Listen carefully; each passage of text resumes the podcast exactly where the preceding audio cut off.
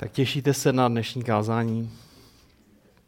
Normálně, když vidím, když vidím grilované kuře kolem oběda, tak, tak se vždycky těším.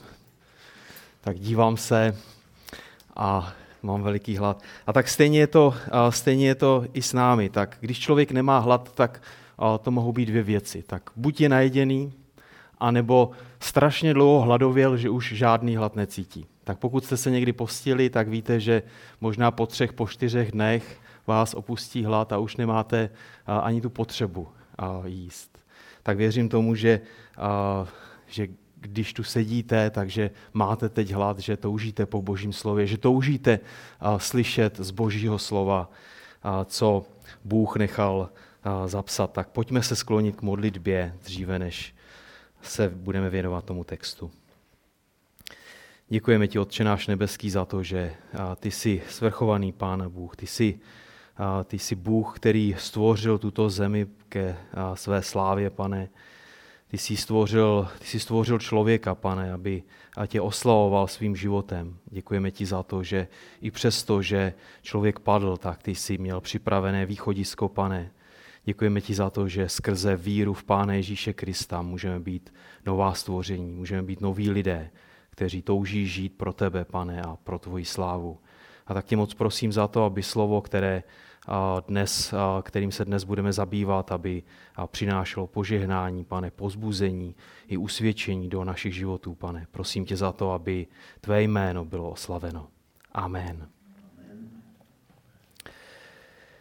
Tak otevřete si spolu se mnou Boží slovo, pokračujeme, jak už víte, v listu Efeským. Bude to dneska 25. verš čtvrté kapitoly a název kázání je Mluvte pravdu každý se svým bližním.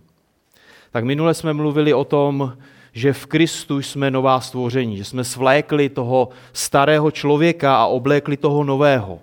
A od 25. verše do 32. 4. kapitoly Pavel předkládá pět příkazů, jak prakticky máme žít a ten nový život. Jak prakticky máme žít to, že jsme nová stvoření, to, že jsme oblékli toho nového člověka, to, že nás Bůh proměnil. Tak pro kontext pojďme přečíst od 17. do 32. verše. Budu číst ze studijního překladu. Tak pokud chcete, můžete jenom poslouchat. Tak apoštol Pavel píše, čtvrtá kapitola od 17. verše následující. Toto tedy pravím a dosvědčuji v pánu, abyste již nežili tak, jako žijí pohané v marnosti své mysli. Mají zatemněné myšlení a jsou odcizeni od božího života pro nevědomost, která je v nich kvůli zatvrzelosti jejich srdce. Otupěli a odali se bezuznosti, aby s nenasytností páchali každý druh nečistoty. Vy však jste se o Kristu takto neučili, pokud jste jej v skutku slyšeli a byli v něm vyučení tak, jak je pravda v Ježíši. Že totiž máte odložit toho starého člověka, který žije podle dřívějšího způsobu života a hyne v klamných žádostech, a obnovovat se duchem své mysli a obléknout toho nového člověka, který byl stvořen podle Boha ve spravedlnosti a svatosti pravdy. Proto odložte lež a mluvte každý se pravdu každý se svým bližním, neboť jste údy tého štěla. Hněvejte se a nehřešte, slunce ať nezapadá nad vaším hněvem. Nedávejte místo ďáblu. Zloděj ať již nekrade, ale ať raději pracuje a dělá vlastníma rukama něco dobrého, aby měl co dávat tomu, kdo má nedostatek. Z vašich úst ať nevychází žádné špatné slovo, nýbrž jen takové, které je dobré k potřebnému budování, aby dalo milost těm, kdo je slyší. A nezarmucujte Ducha Svatého Božího, jímž jste byli zapečetěni ke dní vykoupení. Všechna hořkost, zuřivost, hněv, křik a rouhání, ať jsou od vás odňaty, zároveň se vší špatností. Buďte k sobě navzájem laskaví, milosrdní a odpouštějte si navzájem, jako i Bůh v Kristu odpustil vám.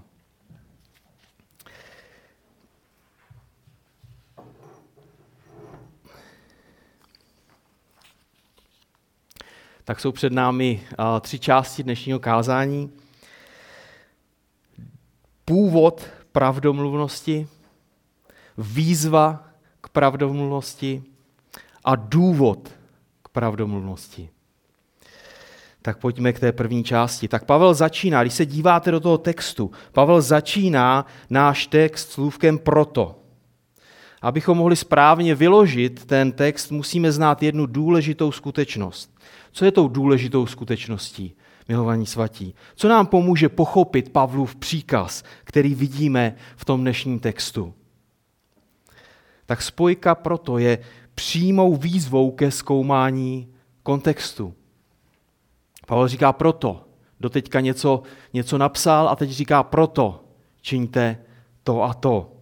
Pavel dává příkaz jako důsledek toho, co právě vysvětlil v předchozích verších.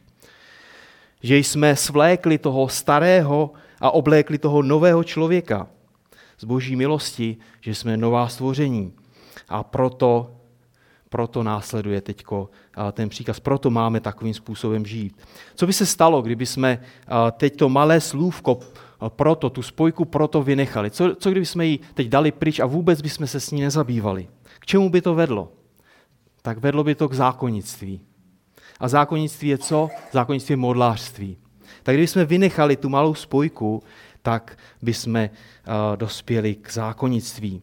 Pokud bych se zaměřil jen na Pavlovi příkazy, pak byste odešli z tohoto schromáždění jenom s tím, co máte a nemáte dělat. A kde by potom byla boží sláva? Jak by byl oslavený hospodin, milovaní svatí? Bylo by to jenom pouze o nás a o našich schopnostech. Tak vedl bych vás pouze k plnění pravidel. Jako nesmíš lhát, musíš mluvit pravdu, nedělej to a dělej zase tohle. Ale to, co tady Pavel zdůrazňuje, tou spojkou proto, je, že takové jednání má svůj, svůj původ, svůj základ v boží milosti má svůj základ v novém člověku, ve znovuzrození, v boží práci v nás, v jeho nesmírné svrchovanosti a moci ve spáse i v našem každodenním životě. A proto máme tak a tak žít. To je nesmírně důležité. Pavel odkazuje na předchozí text, protože jste svlékli toho starého člověka a oblékli toho nového. Proto odložte lež a mluvte pravdu každý se svým bližním. Žijte to, kým už jste. Pavel v podstatě říká, že ta pravda o slečení starého a oblečení nového člověka musí být co? Musí být aplikována v našem životě. Svatí, a tady vidíme obrovský rozdíl mezi moralizováním a křesťanským způsobem života. Moralizování, ať už je to náboženské nebo kulturní, předpokládá schopnost žít morálním způsobem života. Svět bude vždycky pracovat jen s těmi, kteří jsou schopni, kteří dokážou, kteří se dokážou podřídit jeho morálním hodnotám, ať už jsou jakékoliv. Nejdřív musíš vyhovět očekávaným požadavkům, abys byl přijatelný. To je pohled světa. Ale Bůh ale, ale Bůh nejdříve milostí proměňuje život člověka, dává nové narození, dává schopnost, dává sílu, dává touhu, dává vytrvalost, dává poznání, žít novým způsobem života a teprve potom volá člověka, aby tento nový život žil. Proto máme na začátku 25. verše spojku proto. Otázka zní, žiješ nový život?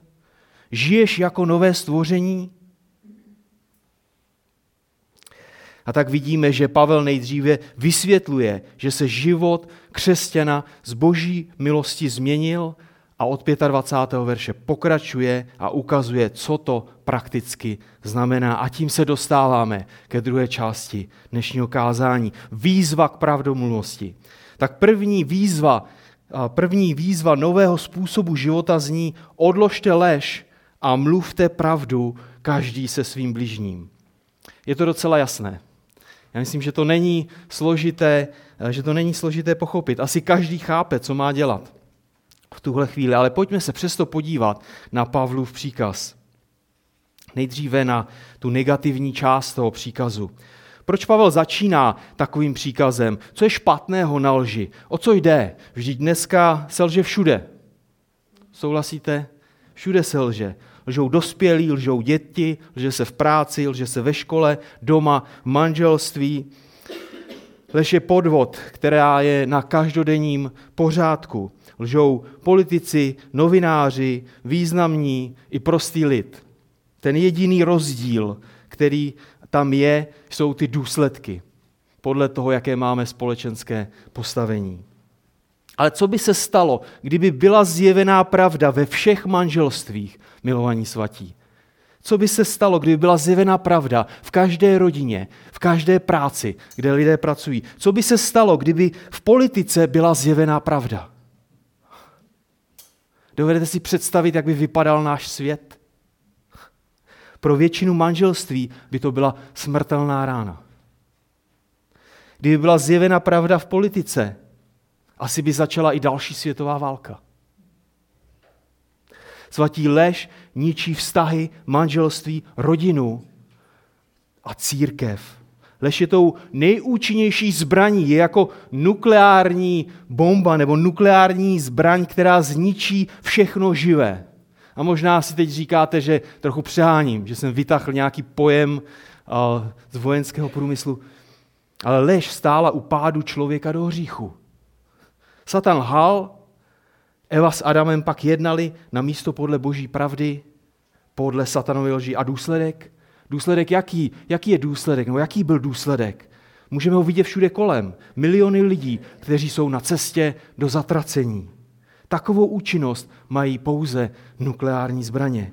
Tisíce, desetitisíce, statisíce, miliony, miliardy lidí, kteří jsou na cestě do zatracení. Sobectví, bolest, nemorálnost a smrt. Smrt fyzická i duchovní, věčné odloučení od Boha.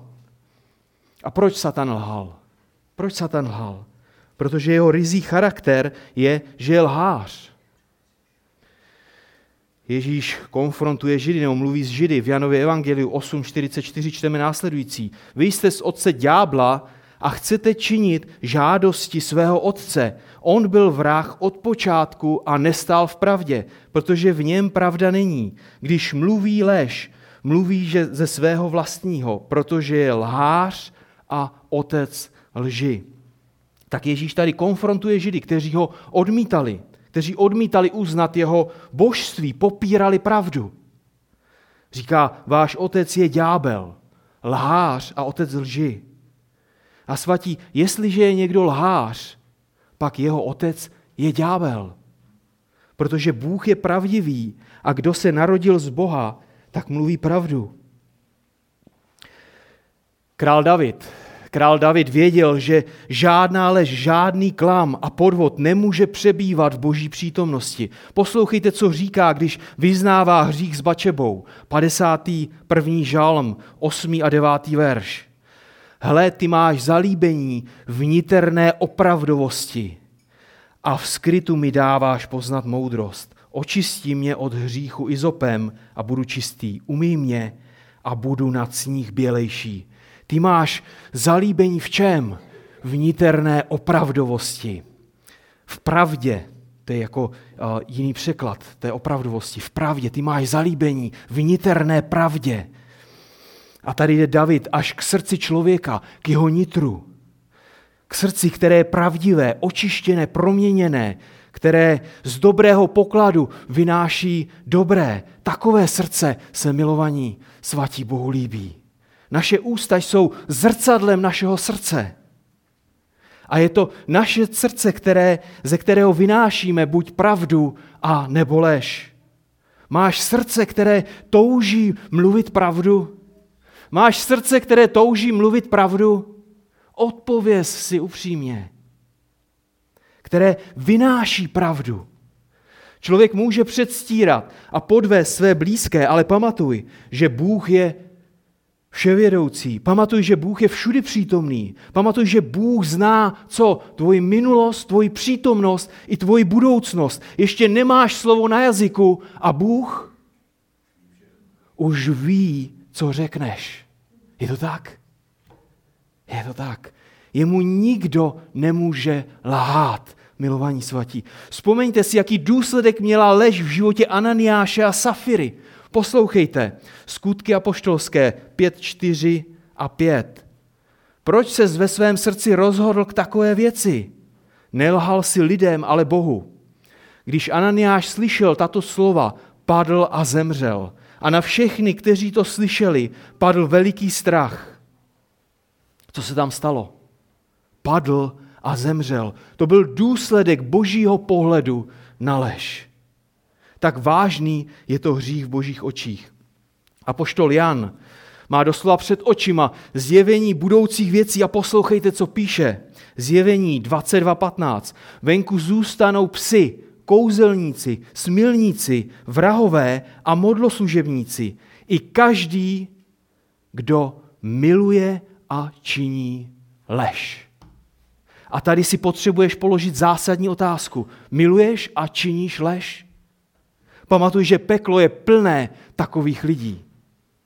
Svatí písmo říká, že z každého slova budeme jednou vydávat počet tak už chápeme a vidíme, že lež má, má smrtelné důsledky. Zničí naši přítomnost i budoucnost. Máme ji odložit, strhnout ze sebe, strhnout jako staré šaty, svléknout a obléknout pravdu. Jak to prakticky uděláme?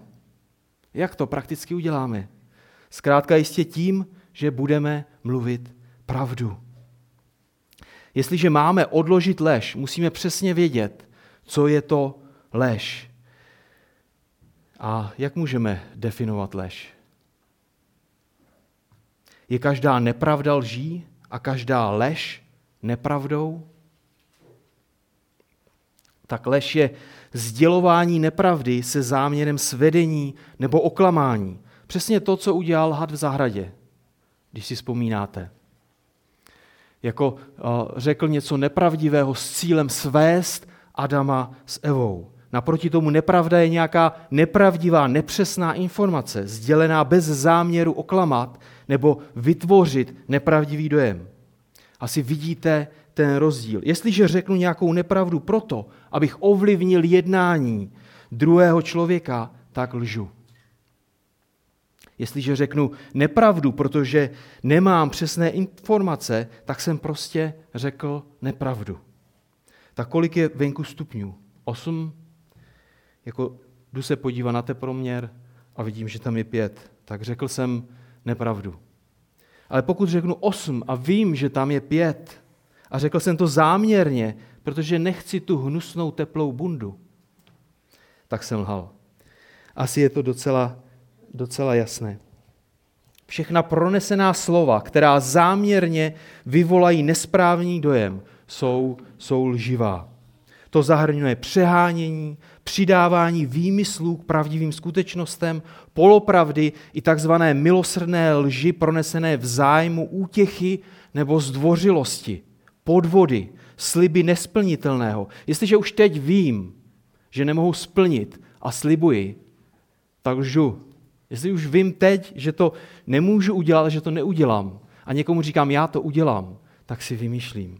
Falešné výmluvy a další tak svatí vím, že usilujete věrně chodit s pánem a mluvit pravdu. Je to vidět. Když se dívám, je to vidět ve vašich vzájemných vztazích, ve vzájemném pozbuzování, napomínání, v jednotě a v konečném důsledku i v tom duchovním růstu, který můžeme vidět v církvi tady.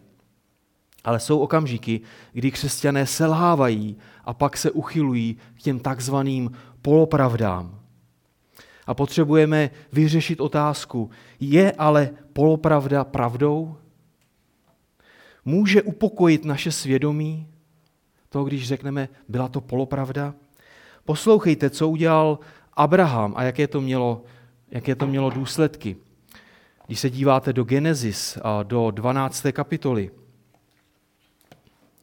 tak od 10. verše můžeme číst následující. Genesis 12. kapitola. Pak v zemi nastal hlad, Abram sestoupil do Egypta, aby tam pobýval jako cizinec, protože hlad v zemi byl tíživý. Když se přiblížil k Egyptu, řekl své ženě Sáraji, hle vím, že jsi žena krásného vzhledu. Když tě egyptiané uvidí a řeknou, toto je jeho žena, pak mě zabijí a tebe nechají naživu. Říkej prosím, že jsi má sestra. aby se mi díky tobě dobře vedlo a aby kvůli tobě má duše zůstala naživu. Když přišel Abram do Egypta, egyptiané viděli tu ženu, jak velice je krásná. Když ji spatřila faraonova knížata, chválila ji u faraona. Žena byla vzata do paláce faraona, který Abramovi kvůli ní prokázal dobro. Dostal brav, skot a osly, otroky a otrokyně, oslice a velbloudy. Farao, faraona a jeho dům však hospodin zasáhl velikými ranami. Proto Sár, o, velikými ranami pro Sáraj, ženu Abramovu. Farao si zaval, zavolal Abrama a řekl, co jsi mi to provedl? Proč si mi neoznámil, že je to tvá žena? Proč si řekl, je to má sestra, takže jsem si ji vzal za ženu? Nuže, zde je tvá žena, vezmi si ji a jdi. A farao o něm dal příkaz svým mužům a poslali, a, poslali pryč jej i jeho ženu se vším, co měl. To, poslali, jo, tam se dá přeložit jako eskortovali.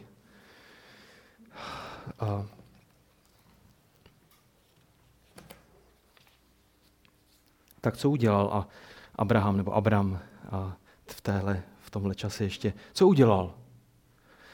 Řekl své ženě, aby o sobě v Egyptě říkala, že jeho sestra. A byla to pravda, milovaní svatí, byla to pravda?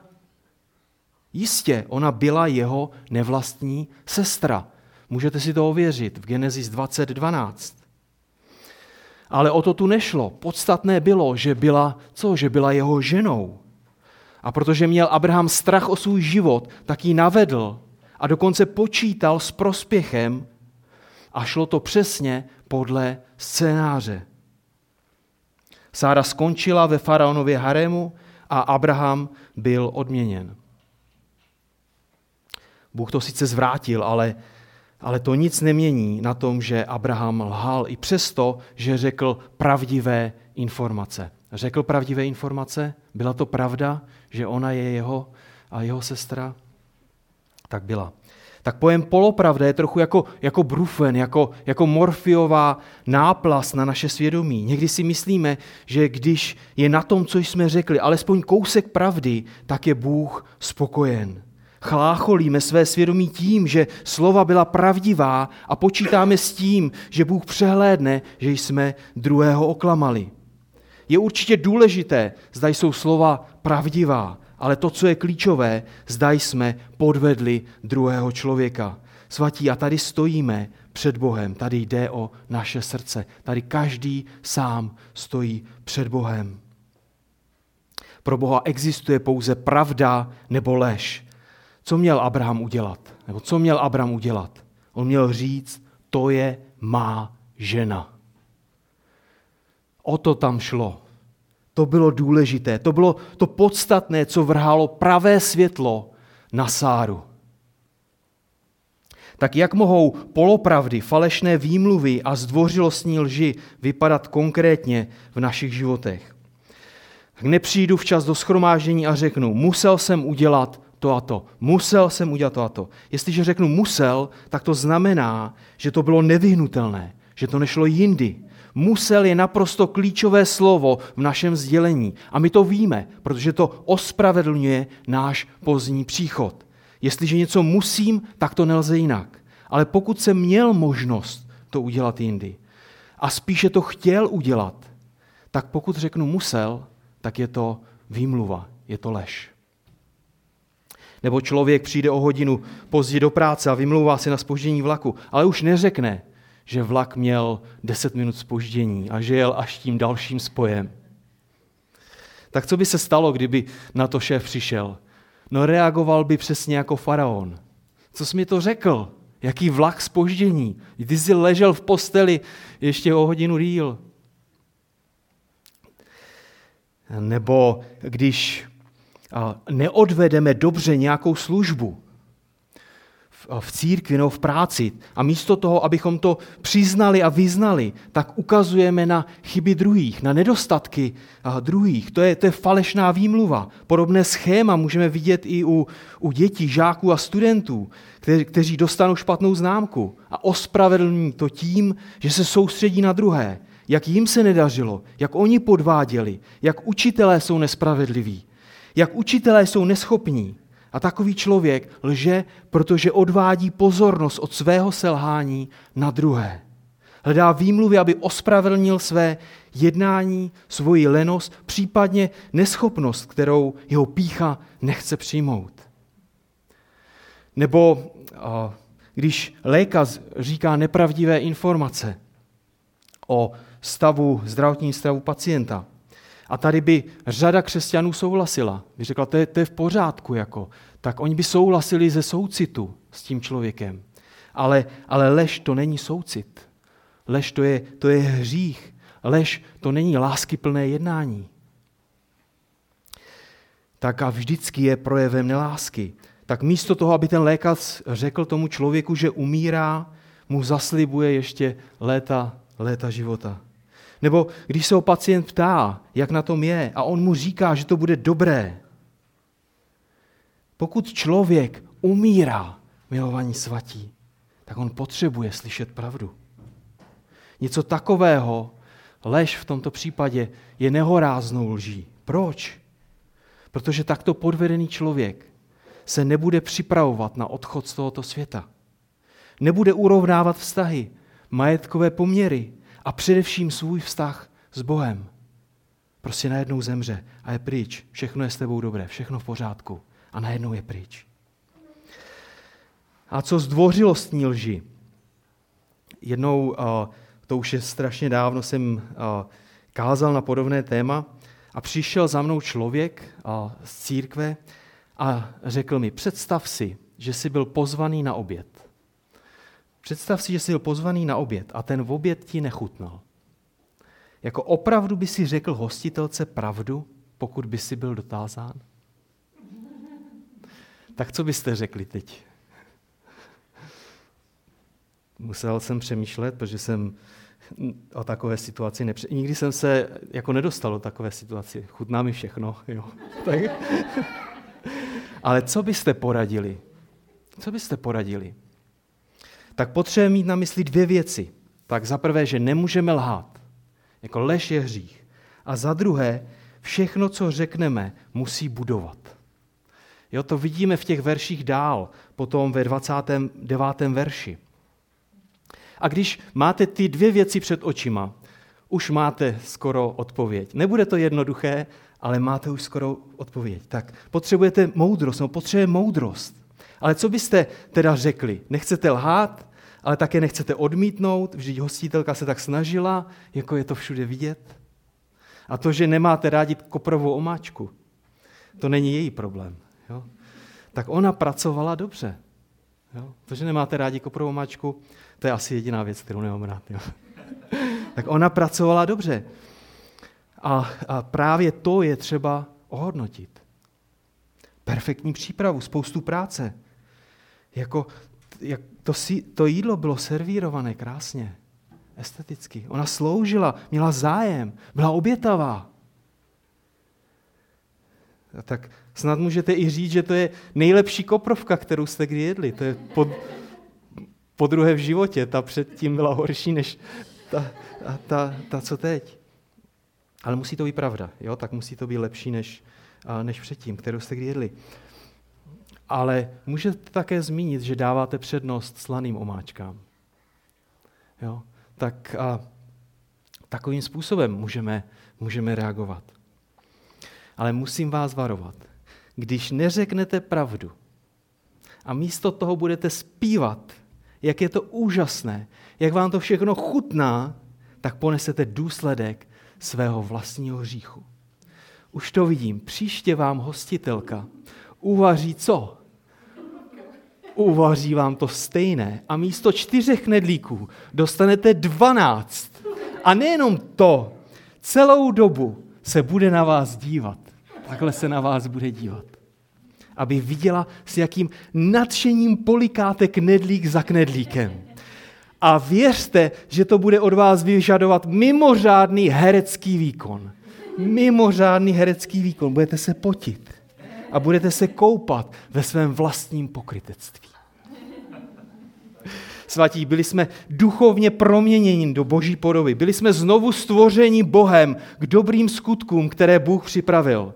A proto musí být naše řeč prostoupena pravdou, ryzostí, skutečností a láskou. Výsledkem je pak zachování jednoty, duchovní růst a hluboké vztahy v místním společenství církve. Pavel píše Titovi, první kapitola, první a druhý verš.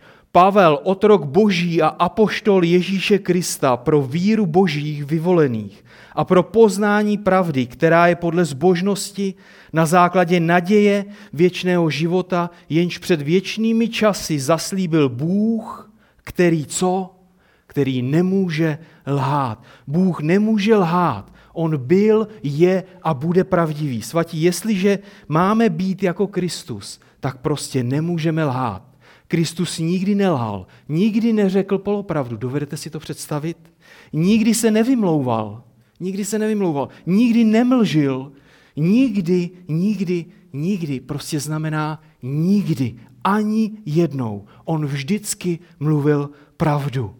Když Pavel píše tu pozitivní část toho příkazu a mluvte pravdu každý se svým bližním, tak cituje text ze Zachariáše z 8. kapitoly, 16. verš. Poslouchejte, co je tam napsáno. Toto jsou věci, které konejte. Mluvte pravdu každý se svým bližním. Pravdu a pokojný soud vynášejte ve svých branách. Říkejte jeden druhému pravdu. A tady Bůh mluví k ostatku Izraele, který se vrátil z babylonského zajetí. Na začátku 8. kapitoly, pokud bychom jí měli čas číst, bychom viděli řadu zaslíbení, viděli jsme tam požehnání, jako zaslíbení bezpečí, pokoj Jeruzalému, zaslíbení to, že tam budou starci i mladí, že tam bude radost a pokoj. A od 16. verše potom dál uh, následují příkazy. A co je tím prvním příkazem? Který tam čteme. Co potřebovali slyšet tito navrátilci? Co potřebovali slyšet? Mluvte pravdu každý se svým bližním. A Pavel tento příkaz nového života používá také jako první. Je to pozitivní příkaz. Mluvte pravdu každý se svým bližním. Svatí, my jsme tělo Kristovo, my jsme církev, a pravda, pravda buduje, pravda v lásce vede k jednotě, k oslavě pána. Jako není napomínání, není povzbuzování bez pravdy. Bez té praktické a bez božího, bez božího slova. Pravda v životě církve je naprosto klíčová. Ať už je to ta pravda praktická toho každodenního života, anebo ta pravda božího slova. Samozřejmě to nemůžeme úplně rozdělit písmu čteme, že církev je sloup a opora pravdy. Jako je sloupem božího slova. Tady mluvíme teď o božím slově. Tak určitě budete souhlasit. Aby lidé považovali boží slovo, aby považovali evangelium za pravdivé, musí být pravdiví ti, kteří ho hlásají. Jestliže budeš říkat polopravdy, budeš mlžit, přehánět a lhát, tak svými slovy, svým životem spochybníš nejenom Boží slovo, ale i Krista. V podstatě to je stejné, že jo? Boží slovo, evangelium i Krista. Tak Bůh je pravdivý, proto i my musíme být pravdiví. Ale ještě je před námi jedna důležitá otázka, kterou potřebujeme vyřešit. Jestliže mám mluvit pravdu, musím říci všechno? Jako už bych nemohl být americkým prezidentem, že? protože on zná spoustu tajemství, které nesmí vyzradit. Nemohl bych být českým prezidentem, nemohl bych dělat spoustu profesí. Ale jako musím jako křesťan říci všechno? Písmo nás k tomu nikde nevybízí. Tak ani Ježíš neřekl všechno v různých situacích. A našli bychom jich celou řadu. Tak ale on, on to řekl až ve chvíli, kdy nadešel čas tak kdy začal na sebe Ježíš ukazovat jako na Mesiáše? Jako bylo mu přibližně 30 let. Proč to neudělal dříve? Všechno mělo svůj čas. Písmo, vás, písmo nás nevyzývá, abychom řekli všechno, ale vyzývá nás k tomu, aby to, co řekneme, bylo pravdivé. Nemusíme říci všechny detaily, ale obraz, který vytvoříme, musí být pravdivý. Jo, tak nemusíme říct všechno, ale ten obraz, který vytvoříme, by měl být pravdivý. Náš verš pokračuje, mluvte pravdu každý se svým bližním, neboť jsme údy téhož těla. A Pavel tady říká každý. Co to znamená každý? Každý znamená ty, ty, ty, ty, ty, ty. To je individuální zodpovědnost. Pavel tady naléhá na každého jednotlivě v tom efeském sboru. Vede k individuální zodpovědnosti. Každý člověk je zodpovědný za to, aby mluvil pravdu. S kým? Se svým bližním. Ale kdo je bližní? Kdo je náš bližní? Tak stejnou otázku položili farizeové Ježíšovi, aby ospravedlnili své jednání. On to vysvětlil následovně, když budu jako parafrázovat. Bližní není charakteristika lidí kolem nás, ale našeho jednání v konkrétní situaci vůči, vůči druhému člověku.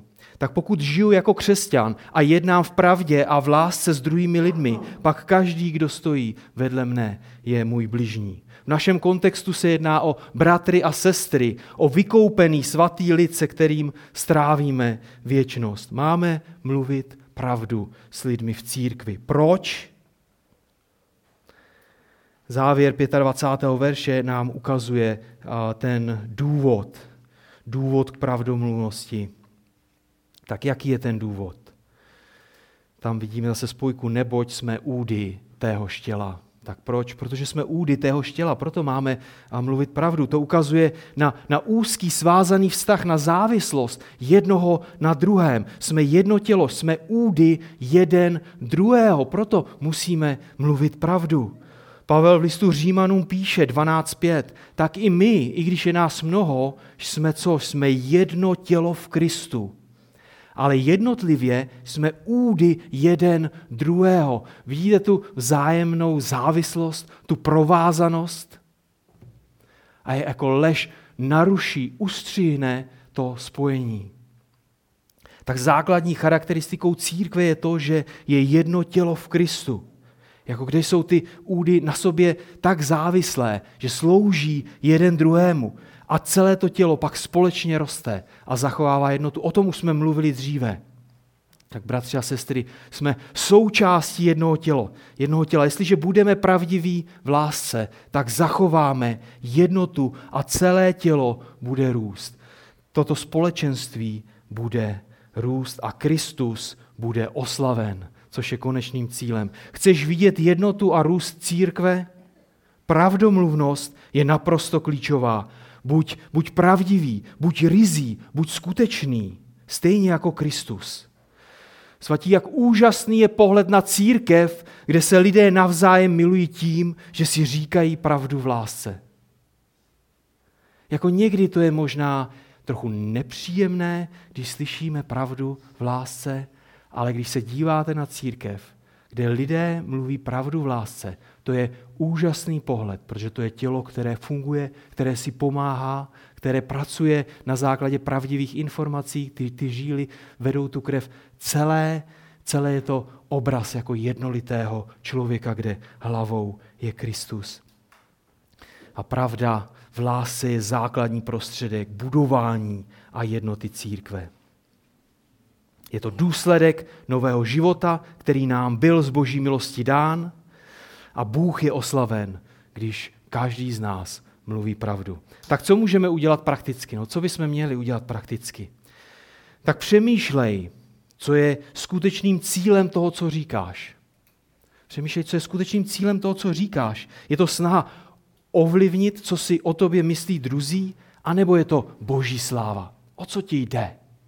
V tom, co říkáš. Mluvíš pravdu nebo používáš různé formy lží, mlžení, výmluvy, polopravdy. Pokud lžeš, tak to nezměníš tím, že se zaměříš na slova. Že se zaměříš jen a pouze na slova. Tady jde o tvé srdce, které zoufale potřebuje evangelium, které potřebuje činit pokání, které potřebuje milost. Díky Kristu Prozo za odpuštění. On je milostivý. A Bůh má zalíbení, jak jsme četli, v té niterné opravdovosti. V niterné opravdovosti. Důvěřuj mu a mluv pravdu. A neboj se mluvit pravdu. Proč? Proč? Protože to je boží vůle. Hledáš boží vůli pro svůj život? Mluv pravdu.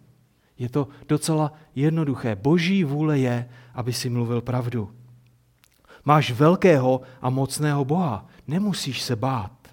Poslouchej, hospodin kraluje, národy se chvějí, trůní na cherubech, země se zmítá. Veliký je hospodin na Sionu, je vyvýšený nade všechny národy.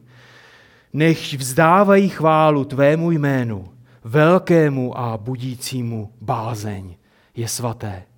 Můžeš se v přítomnosti takového Boha bát? Ano. Ale pouze jeho samotného. Pouze jeho samotného. Svatí, pokud budeme žít jako nová stvoření, jako nová stvoření v Kristu, naší největší touhou, naším niterným přáním bude oslavit, oslavit a oslavovat Boha. A to tak, že budeme mluvit pravdu. Poslouchejte ještě poslední verš z Janova Evangelia 7.18. Kdo mluví ze sebe, hledá vlastní slávu. To je přesně, co dělal Satan. Kdo mluví ze sebe, hledá vlastní slávu. Ten však, kdo hledá slávu toho, který ho poslal, je pravdivý a není v něm nepravosti. Svatí, mluvte pravdu, každý se svým bližním. Amen.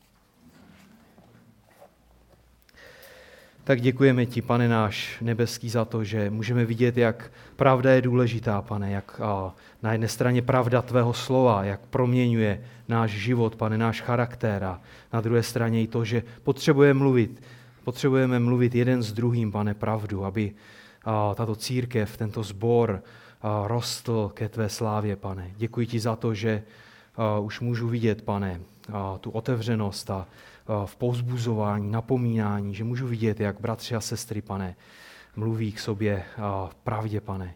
Děkujeme ti za to, ale potřebujeme, potřebujeme vytrvalost, pane, potřebujeme, potřebujeme od tebe povzbuzení, pane, potřebujeme vedení do různých situací, možná ve kterých nevidíme ještě. Potřebujeme, aby si nám dával prohlédnout, pane. Moc tě prosím za to, aby ty jsi byl oslavovaný v našich životech právě tím, že budeme pravdiví, rizí, pane, že budeme jednat v lásce jeden s druhým. Amen.